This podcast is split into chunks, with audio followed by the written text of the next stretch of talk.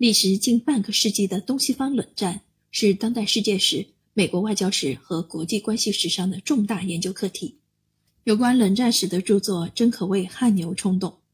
不过多年来，有关冷战的论述大多聚焦于美苏两国政府的对外政策，特别是双方的军备竞赛、对势力范围的争夺和代理人战争。研究双方的外交政策和军事对垒至关重要，这是毫无疑问的。然而，最近有越来越多的学者意识到，冷战不仅仅局限于双方在军事上的对峙，而且还包括两大阵营在文化和社会层面上的较量。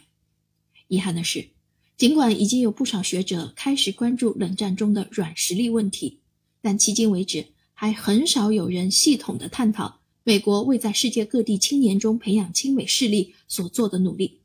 这不能不说是冷战史学上的一个缺失。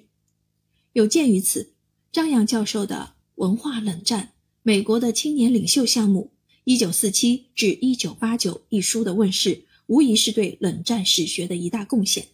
有助于我们更加全面地观察和理解冷战的进程。张扬教授是一位杰出的青年学者，潜心于学术，成绩斐然。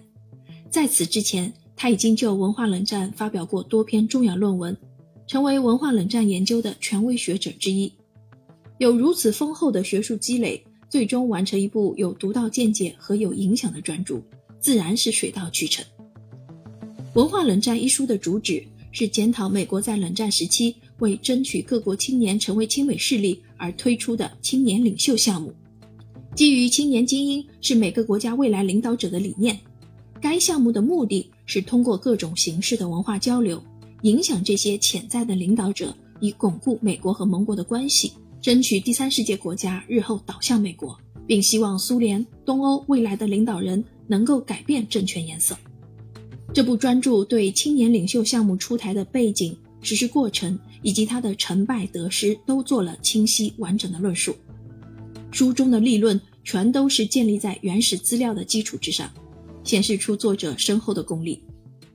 全书不但有鲜明的问题意识，而且结构严谨、逻辑自洽，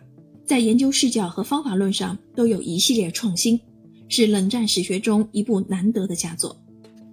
我们从书中可以看出，张扬教授充分把握了国际学术界的新动向，他借助文化转向和跨国主义思潮带给大家的启发，将美国政府的青年领袖项目。放到跨文化交流和文化渗透的框架中进行考察，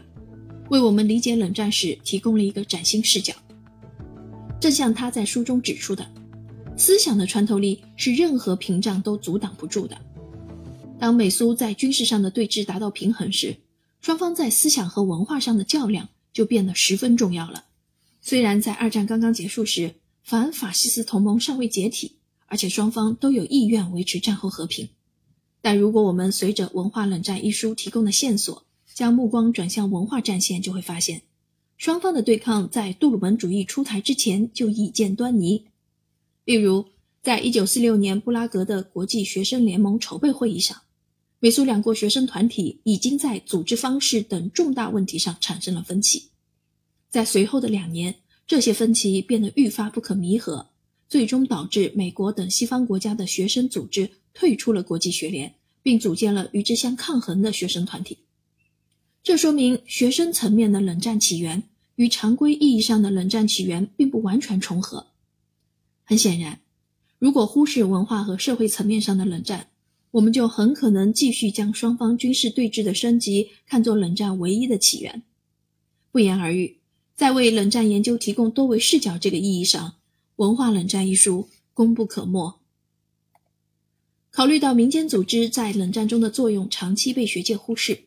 论述文化冷战的官司合作是文化冷战这部专著的一个显著特点。书中不但有专门章节讨论美国民间组织在文化冷战中所发挥的不可或缺的作用，而且就冷战中政府和民间组织为何能够合作做出颇有见解的诠释。在张扬教授的笔下。我们终于看到了有深度的关于美国民间组织参与冷战的论述。不但如此，文化冷战还就民间团体为何能与美国政府合作提出了重要的解释模型。张扬教授指出，美国政府推行青年领袖项目，不但在人力物力上需要私人机构的支持，而且由于苏联东欧政府对美国政府的政策持怀疑和排斥态度，由私人机构出面推行这个政策，更有利于这个项目的顺利实施。而私人机构之所以愿意协助美国政府推行青年领袖计划，是因为他们和美国政府都意识到，其他国家的青年是否理解和接受美国的观点，对于美国的未来和所有自由制度的未来都是极其重要的。尽管出现过阶段性保守主义和孤立主义的回潮，但总体趋势是，战后美国社会普遍形成一种应对国际挑战的公民责任感，以及随后出现的。建立民主世界的共同愿望，正是这些冷战共识，使得美国官方和私人机构的目标达成一致。这个见解为我们进一步理解美国政府和民间组织在冷战中的合作提供了重要启示。虽然《文化冷战》一书旨在论述美国如何试图在文化层面上影响第三世界和苏东阵营的青年，但它并不是一个简单的个案研究，而是将青年领袖项目的施行。和美国社会结构及政治文化紧密结合起来进行考察，同时又紧扣国际局势和美苏关系的起伏变化。例如，书中详细讨论了中央情报局在推行青年领袖项目过程中所扮演的重要角色。我们发现，中情局虽然为参与这个项目的民间组织，包括世界青年大会、国际学生大会等等提供经费，但它却总是打着非官方的旗号。以至于大多数民间组织始终不知道资助这个项目的竟然是美国政府。事实上，中情局主要是通过一些管道基金向民间组织提供资助。在亚洲，这个情报机构则是以孟氏教育基金会的名义来履行职责，以避免被打上美国标签。张扬教授把青年领袖项目的施行和美国政治文化结合起来进行考察，其效果是双重的。读者既了解到民间组织在推行青年领袖计划时如何与政府配合，又了解到中情局隐蔽工作的各种特点，这是单纯的个案研究做不到的事情。从这个立场来看，《文化冷战》一书堪称个案考察与宏观论述有机结合的典范。有学者在评估青年领袖项目时比较强调有益的一面，却忽略了它的负面影响。文化冷战一书则对该项目实施的效果做出了客观、理性和多方位的评价。一方面，它确实取得了一定成效，有不少国家的前总统、总理和首相在青年时期都参与过青年领袖项目。就受到美国政治文化的影响这一点来说，最好的实例莫过于前苏联的亚历山大·亚科夫列夫的经历。亚科夫列夫在二十世纪五十年代曾到美国哥伦比亚大学进行交流，受到西方政治学的熏陶。他后来成为苏共中央政治局委员，从自由主义的立场对戈尔巴乔夫施加过影响。不过，张扬教授也充分注意到这个项目溢出的负面效应，例如，虽然中情局的隐蔽工作在一定期限内确实取得了成效，但在一九六七年曝光后，舆论哗然。导致美国在国际青年运动中的威望顿减。此外，全球信息的传播和思想的交流固然有利于青年领袖项目的贯彻，但同时也促进了美国青年的觉醒。